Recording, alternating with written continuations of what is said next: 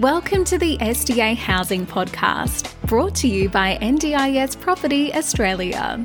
Before starting this episode, we need to provide a general disclaimer. Information contained in this podcast is general in nature only. It does not take into account the objectives, financial situation, or needs of any particular person. You need to consider your financial situation and needs before making any decisions based on the information in this podcast. And you should consider seeking independent and professional advice for your personal circumstances. All right, let's begin. Hello, everybody. My name is Minh, and I'm your co host with Heather. And you are listening to the SDA Housing Podcast, a show that explains, highlights, guides, and brings awareness about all things SDA in this ever changing NDIS world. Heather, how are you? I'm well, thank you, Minh. Today we have the company of Minh, who's already introduced himself, Debbie, Matt, Dhanika, and myself. And we're here to talk about something we perceive to be a huge opportunity for the NDIS market, which was an announcement on the 16th of June that the NDIA, the National Disability Insurance Agency, released the 2022 2023 annual pricing review. No, it's 22, 22, 23 pricing review, which is the period that the review was undertaken, but it's the five year review of the SDA pricing. So, our purpose today is to break down what we perceive as opportunities, implications. Are there any negative things to move forward from here and hoping that um, you'll find this discussion interesting. So I'll throw it over initially to Debbie to give us her initial gut reactions to what she thought when she read the report. And by the way, I just want to jump in here. We're going to do about three or four podcasts this week on this very topic. So this is simply a first impression, first impressions review of the announcement on Friday. First impressions wow. Overall, the, the first thing that we saw was that the average SDA funding price increases across the board is 18.5%. As an average. As an average, yeah. So this is huge. However, it has in some ways complicated the SDA funding quite hugely. The NDIA price review panel obviously have taken about six, seven months to uh, go through submissions from different organizations and companies and individuals, looking at many, many different aspects, how the original prices were put together and where that basically had steered the industry wrong in terms of what was being built because of the uh, pricing that was offered for certain types of builds. And um, I think in most cases, they have really addressed this in this new review, significantly increased the prices for things like improved livability and fully accessible two bedroom tenant, two tenant, three bedroom houses, and also decreased, which I wasn't expecting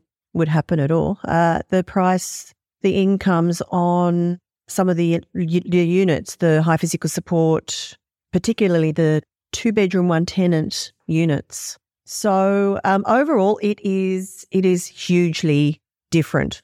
The figures that we're looking at now. Debbie, did you have any indication before the report was released about what you thought the average price increase might be? Look, we were hearing, oh, you know, maybe 15%, maybe 30%. I was speaking to Alicia Rathbone from the Summer Foundation Housing Hub a couple of weeks back now when we were down in Melbourne at the SDA conference. And she said that she'd just been chatting to the NDIA board. They'd asked for some quotes from the Summer Foundation and they'd t- said to her, don't get too excited.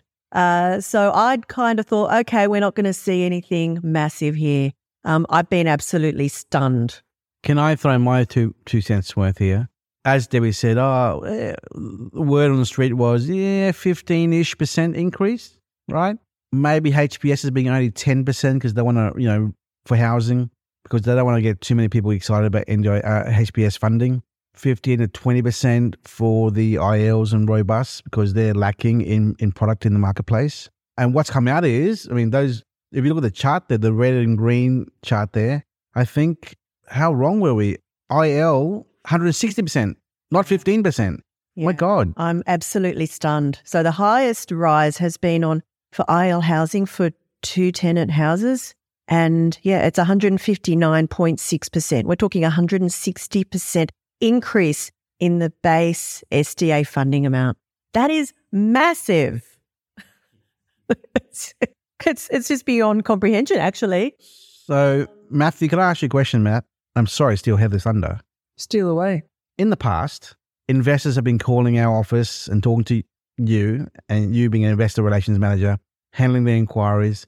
I, mean, you, I know the answer to this question, but the question is, Matt, what has been the trend for in discussions you've had with investors, newbie investors, about what they should aim for, what they should invest, what do they want, and, and so forth? What has been the discussions between you and investors thus far the last two years? I mean, um, in terms of types, like it was 100% HPS before. I think I've only, I had actually an inquiry the other week, one guy who just wanted to build IL, but that's so rare.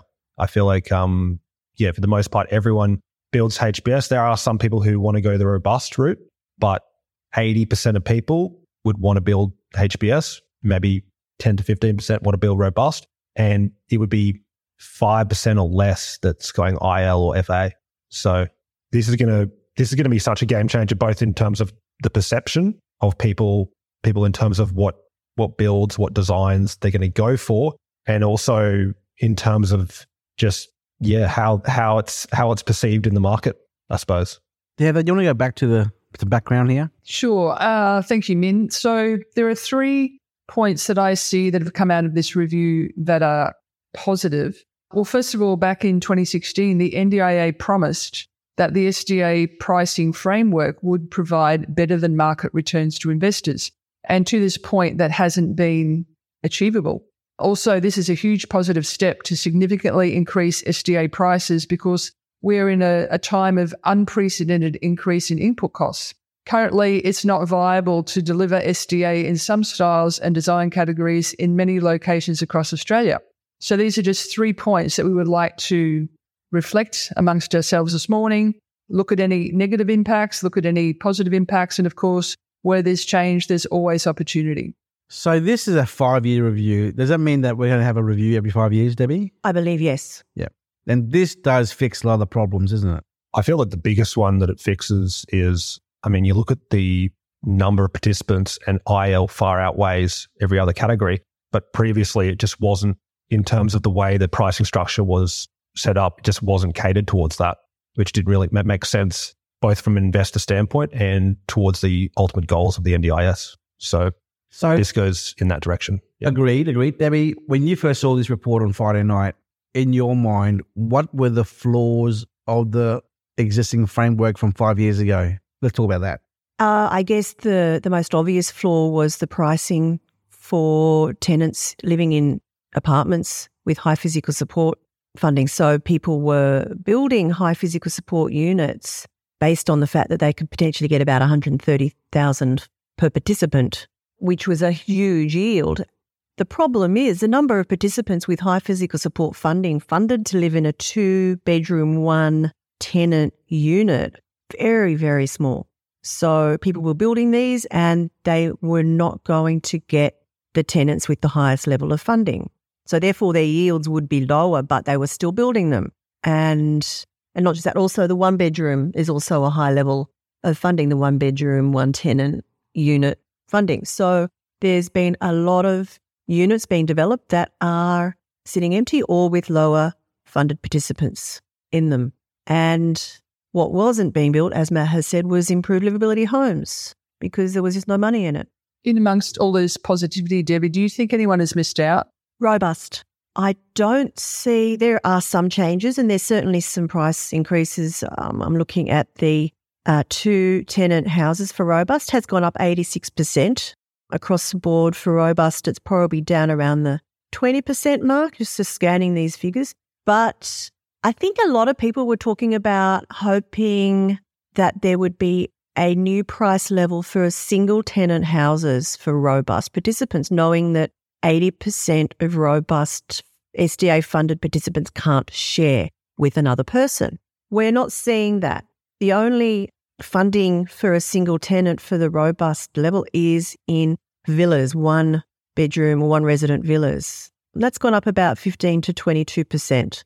But to me, that still doesn't really encourage people to build robust. That's maybe going to be a break even. Yeah, hundred percent agree.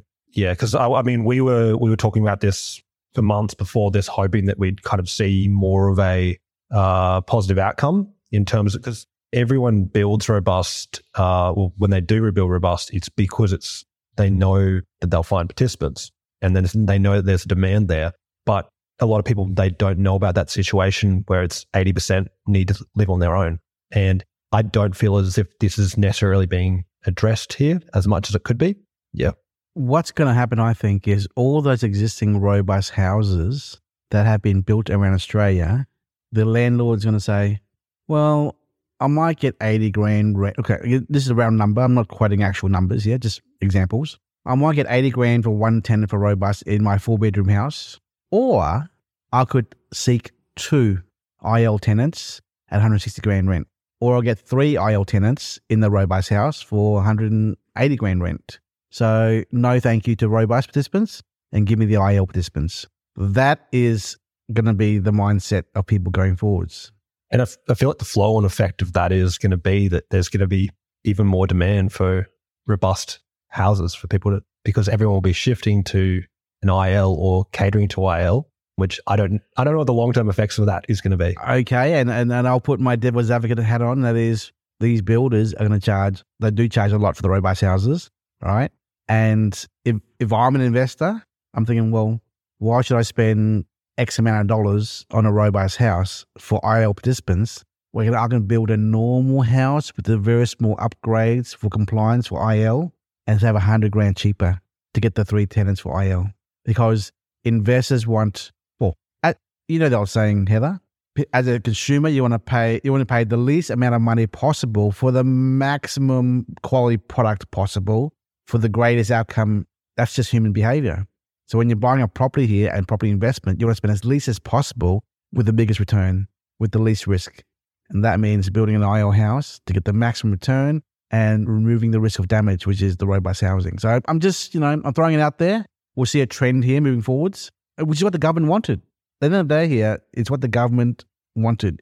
The theme here is, if you can read the whole document, and this is, if everyone Googles the uh, SDA price review 2022-23, it is about fire sprinklers, improvability, and two tenant houses. That's what the theme is all about, Heather. Thank you, Minh, for that excellent analysis. Um, so we've heard from Debbie and we've heard from Matt and Minh. The one person we haven't heard from is our um, resident architectural design expert, Dhanika. And no pressure, Dhanika, just to throw you under the bus now. Any just gut reactions this morning, having had a chance to review? Oh, honestly, I've I've only been able to look at it this morning, but it's quite the numbers are fantastic in terms of the improved livability. But yeah, everything you've said makes absolute sense. I, I do like the idea that a lot of people have so they've built the high physical support houses so far, but it means that they're going to be able to fit those improved livability tenants into there along with the high physical support tenants. And so it'll maximize their income that way as well, which is amazing for investors in that sense. So, yeah. That's a great point. There's so much to unpack here. So I'll hand it back to everyone to have a, another look at anything that really comes, that jumps out at you as an opportunity. I, I want to ask Dhanika, is there much stuff in the document about NCC?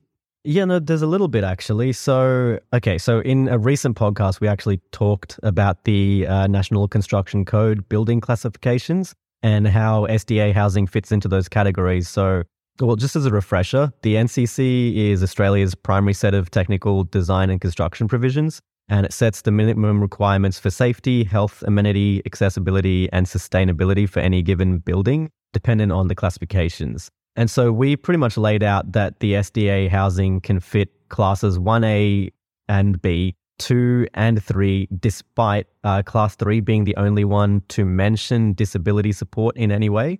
But now, um, so with this review, the NDIA and the uh, Department of Social Services, they've put forward a motion to work with the Australian Building Codes Board and other government boards and industry stakeholders to define more clearly, uh, to f- define this more clearly, which is uh, great because, well, there'll no, no longer be any confusion around it. So, uh, specifically, they've asked that they um, provide greater clarity to the sector as to whether the National Construction Code prevents SDA dwellings from being classified as Class 1 buildings and that they develop a strong, a long term approach to the classification of SDA dwellings in the NCC that protects the human rights of people with disability to housing choice, appropriately protects SDA resident uh, participants against fire risks, and provides for a more ordinary home like environment that re- than that required under Class 3 in the NCC. Thank you, Dhanika. And also, we're very fortunate to have so many subject matter experts here in this company. So, thank you very much for that, that detailed input. Not a problem. Uh, Matt, any final thoughts, feelings, Um, well. I think um, it was, Dhanika kind of touched on it very briefly earlier. He kind of mentioned that although, I mean, if you're you're kind of in, you know, maybe you already have a HPS property and you're looking at the pricing changes for higher physical sport and you're thinking, oh, you know, damn, that's maybe not that great for me. I mean, the good thing is that because there is that huge boost to improve livability, you will see a tenancy mix, which is, I suppose, less bottom ended or, you know, more of a, more of a consistent tenancy mix, mix, I suppose, which from an investment standpoint, you know, it, it gives more confidence to the market, I suppose. Yeah. Another excellent point. Uh, Debbie, anything you would like to, implications moving forward? I guess implications moving forward are complications over the pricing structure that has now been put forward.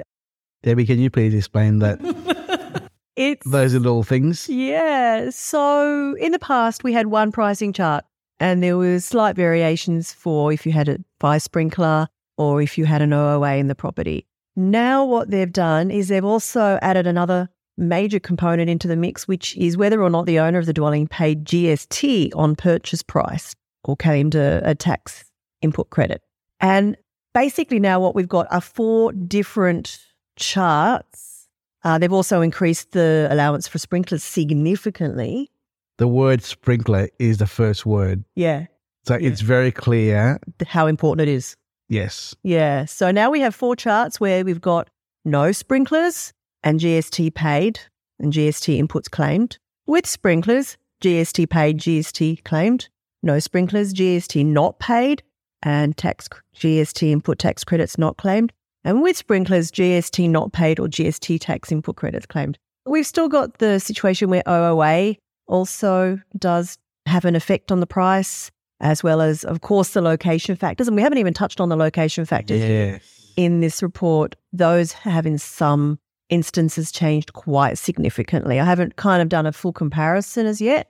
We'll, we'll, we'll cover that in our next episode. Yeah, that's a, definitely another episode. So, you know, when I looked at this, I just went, whoa, this is a far more complex base model now. I'm assuming that when the actual calculator comes out, it's going to be also much more complex, but will make it much easier for us to actually figure out what is relevant and what's not. That's that's what jumped out at me. Can I can I be rude and say four words to all the naysayers out there? I told you so. Look at our last year and a half of podcasts, and there's a theme in our podcast. Would that be fire sprinklers, man? yes, I, I keep on harping on like fire sprinklers. One, fire sprinklers. We keep on talking about two tenant housing, haven't we? I've been t- I've been saying to clients all the time, you know, you can go with a four bedroom, but expect two participants. Don't expect three. And lastly, we've been saying uh, we've been beating the IL drum for a year and a half. We, we saw it a year and a half ago, but no, I want to say it again. And I'm being, I mean, I'm, and I, I mean, I'm being a smartass here. All those naysayers who said, no, no, no, no, I'm going for HPS. I'm going for four bedroom. I'm going for, well, guess who the winners are now, everybody? Those who went to IL first. They're the winners. And you know why, Matt? Because they bought those ILs at 650 grand two years ago. Guaranteed they'll be 650 to 680 grand purchase price for four better IL around Australia as an average. And now those builds are finishing up now, roughly now, a year from a year and a half ago to now. That it's almost being built now, finished, enrolled now. So they'll be enrolled as of you know June, July 2023 onwards, and they're going to collect those 180, 170 grand rents for two ILs if they were fire sprinklers, right? on a 650 grand purchase price. Would you- That is one. That is an enormous yield. I mean, I, I don't know what's what's the yield there. 180, 170 div- divided by 650 because 200 divided by 800 is, Twenty-five percent. 200 divided by 800 is, is 20%, I think. 25%. So this is 170 on 650. That's got to be 22, 23, 24% return.